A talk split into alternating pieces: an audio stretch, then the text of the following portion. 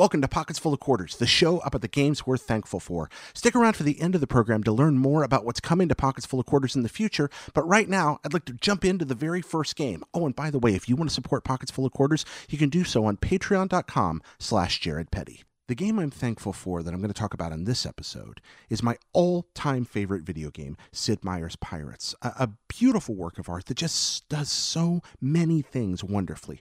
It's an early example of an open world game. It's not the first open world game, but it is one of the first to really understand the power of player agency. What I mean by that is that Pirates is a game about the choices you want to make. Practically any moment you're playing Pirates, you can choose to, quite literally, change course. You can be trying one thing and discovering that eh, I'm not really enjoying that so much, and so you, you can just radically alter the way you're approaching the game. You can do that at any time, or you can stick to something, follow a path, and see what's going to come out at the end it just sort of drops you in the middle of an ocean, dangles a bunch of incentives in all directions around you, and then trusts you to make up your own mind. Pirates assumes you're not going to try to do everything in one game. It's a game that, that assumes a lot of replayability. That's there in the design. Indeed, it's there in the customization menus where you can set up time periods and your personal loyalties and your set of skills in radically different ways to produce a very different Caribbean every time you hop in. Uh, all of which are, are designed to kind of reflect some historical realities, but also to alter the challenge or alter the, the ways you might want to approach the game. But Pirates is ultimately about the decisions you want to make. And I love when games allow me to do what I want and trust me to experiment. And boy, does Pirates ever trust the player. There isn't a lot of onboarding. Pick a name, pick a single skill. Are you a good fencer? Are you good at sailing? Are you good at gunnery? Or are you good at medicine so you live longer? Pick one skill pick a name, pick a nationality, pick a time period, which will affect the political situation and the technology level of the ships that you'll encounter. And then off you go. It drops you in. Uh, within a few seconds of starting Pirates, you're in the middle of a sword fight most of the time, uh, uh, probably leading a mutinous crew against an incompetent captain. And after defeating him that duel, suddenly you're elected the captain of the ship. But you're not going to stay captain for long if you can't keep your men happy. Crew happiness is a constant concern in Pirates. And how do you keep them happy? Well, you keep them fed and you keep keep a constant supply of gold coming in. And so you and one small ship and a small crew of dudes have the entire Caribbean and a world of opportunity open to you. It's the romanticized version of the piratical experience that you see in old movies like Captain Blood. You know, the idea of people that are trapped in, in, in an economic servitude, finding their way out, fighting their way out of oppression, and escaping and becoming something more, hopefully, if you're a successful pirate it, there's some historical precedent to that, although, you know, obviously real piracy was far darker and far less fun than depicted in most movies, and uh, the lives of most pirates uh, didn't go so so well there at the end. Uh, a lot of them ending with a, a stiff rope or a uh, sword through the heart or a drowning or simply of some horrible sickness. But at the same time, there were people that truly did improve their station in life through the uh, unusual vocation of piracy, and this game captures that feeling so well it looks like an old computer game, and it started life as an old computer game, uh, first on the Commodore 64. It was created during the end of the kind of the 8-bit computer era and the beginning of the 16-bit. That's hard time for us to think about now, but there was an era when there were lots and lots and lots of different kinds of computers, all of which were very unique. You could go out and get an Apple II or a Macintosh, an Amiga or a Commodore 64, an Atari home computer, plus the new consoles were now really coming into their own, particularly the NES. My all-time favorite favorite version of Pirates is on the NES, and that's the version you're watching here right now. But you had lots of different choices, and Pirates was a, a game that was so popular, it was ported to almost every one of the platforms I just mentioned. I, I, think the Atari home computer is the only one it may not have made its way to. It's also made its way to the IBM PC and some other places.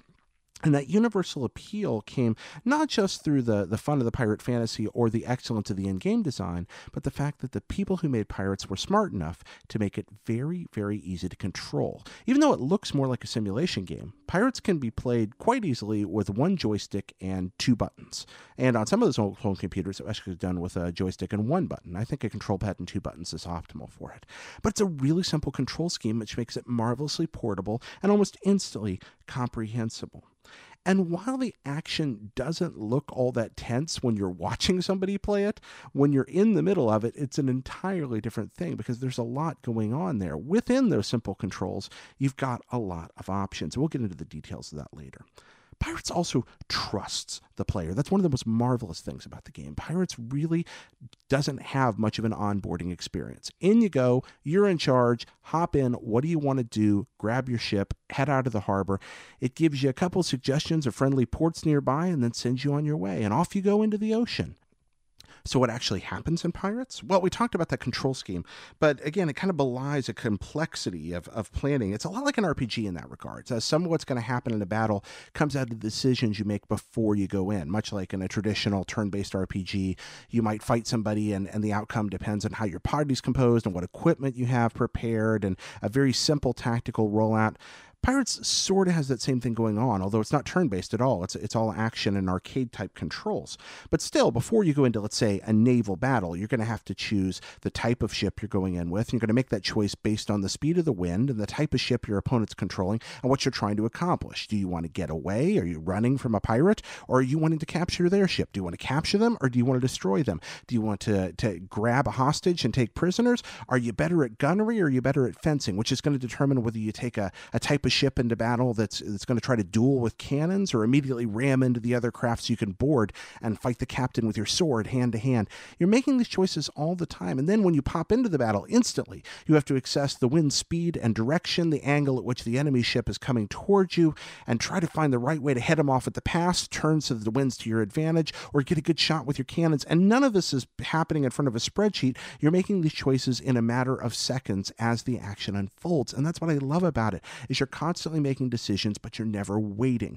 You always have all the time you want, but you're never forced to do anything kind of dull and turbulent. You know, you can always hit pause and size up the situation, but generally speaking, you run into things very quickly, and all your decisions will resolve in the course of a very few seconds, which is a really cool thing that not a lot of games manage to pull off well again, you talk about a, a, ship fight. You know, you go in and you're like, oh, well, I can turn left and right. I've got to look at where the sails, the wind's coming from because each ship has a best angle of sail that you sort of intuitively pick up from the feel of it after a while.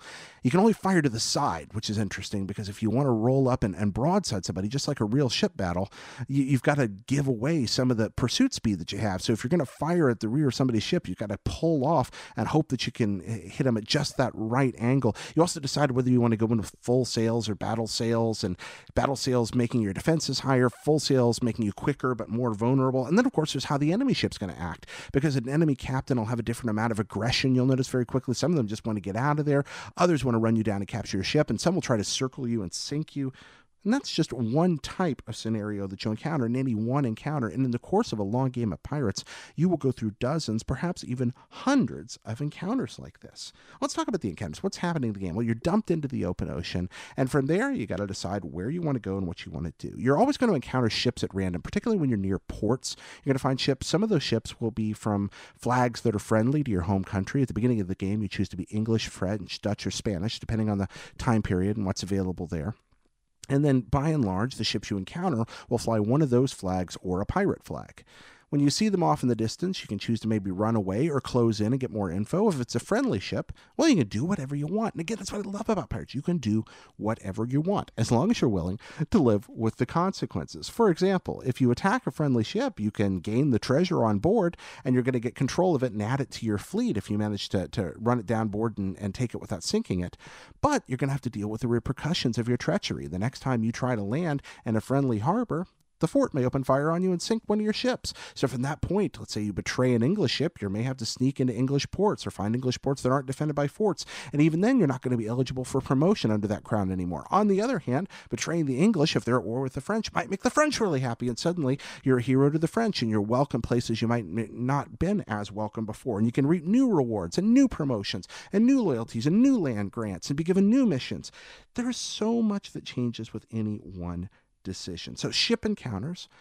You know, you counter a ship out, the, and then when you meet the ship, you can choose to do battle with them, just hail them for news. You can sail away. If you do battle, you might choose to board them. If you board them, you fight the enemy captain with your sword in a very unique system that I like.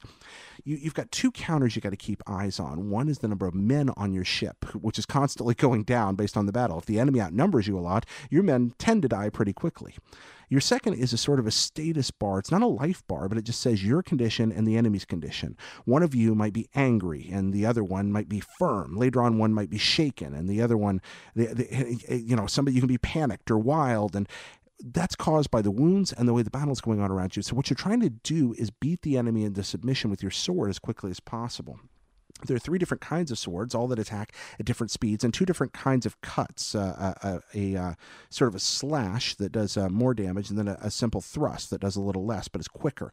You can launch each of those at three levels of elevation high, medium, and low, and you can also block at those levels. So you get a relatively large and diverse number of moves available to you.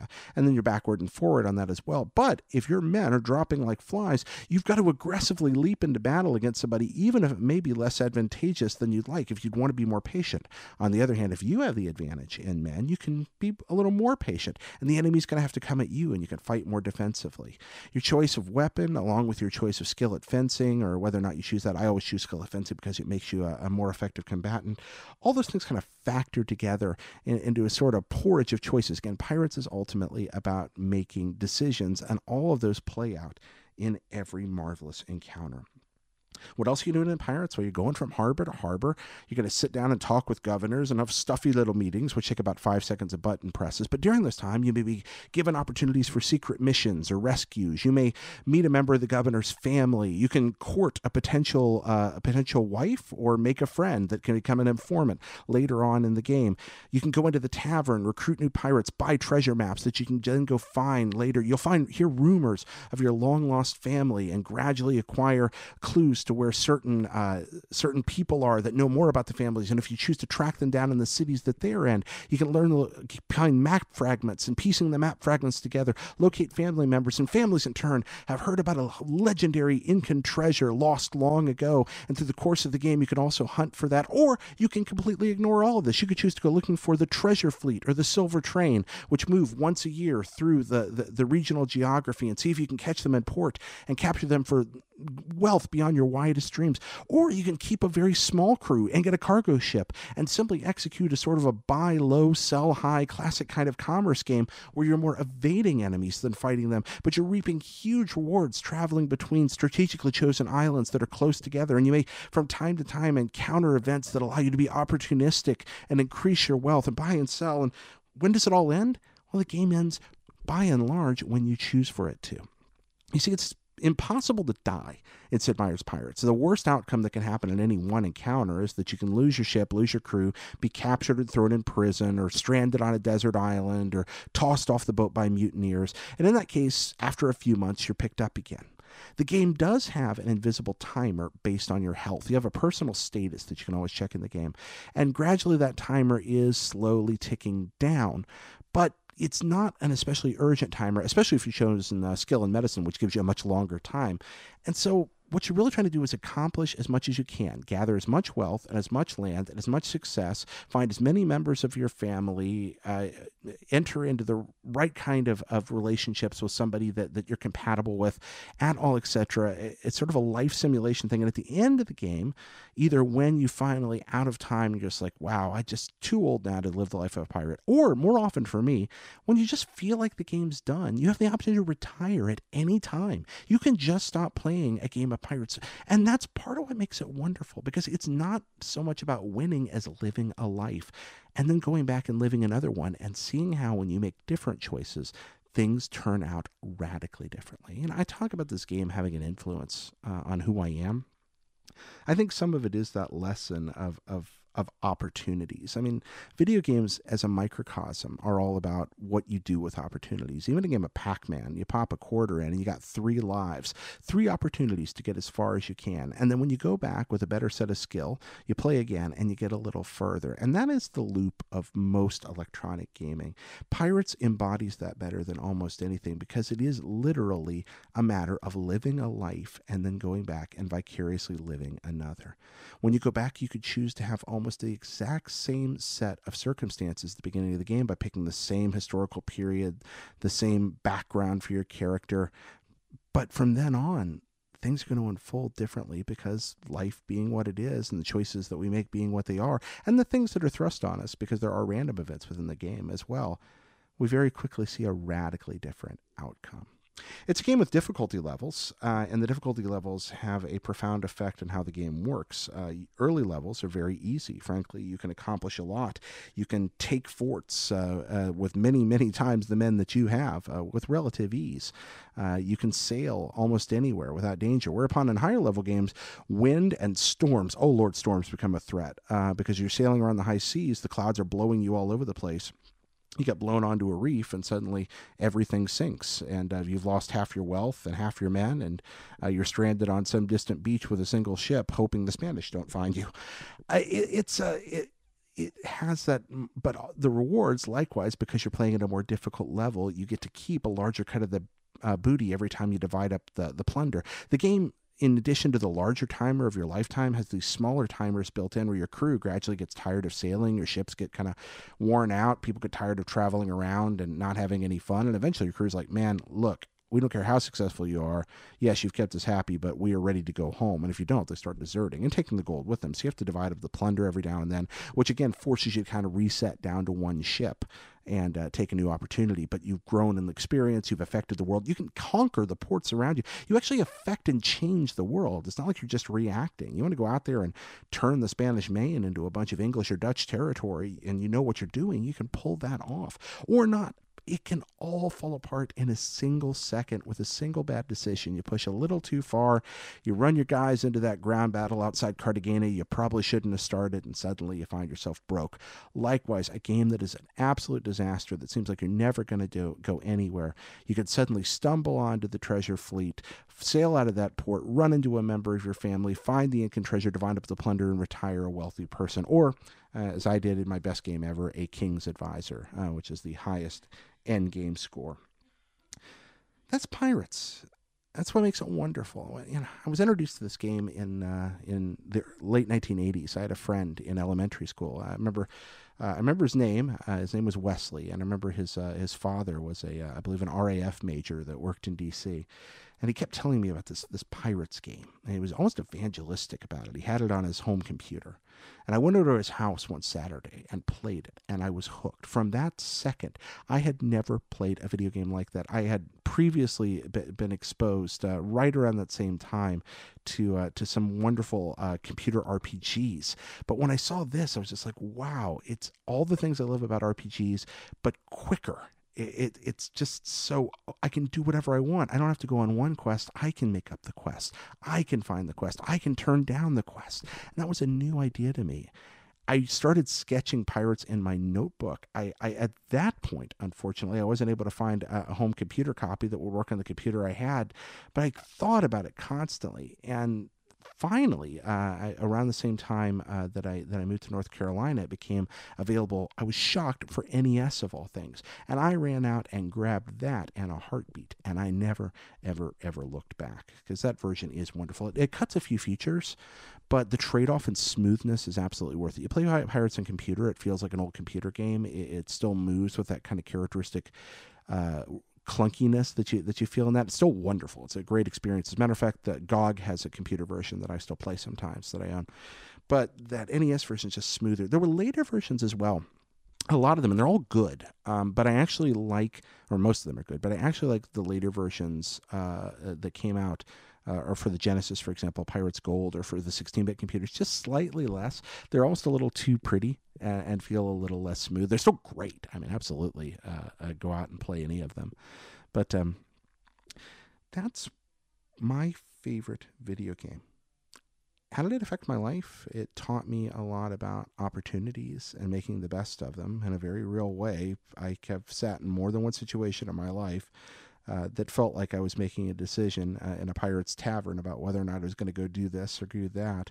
And I have, and this probably says something about my lack of success in life. I have realistically considered, hmm, what choice should I make now?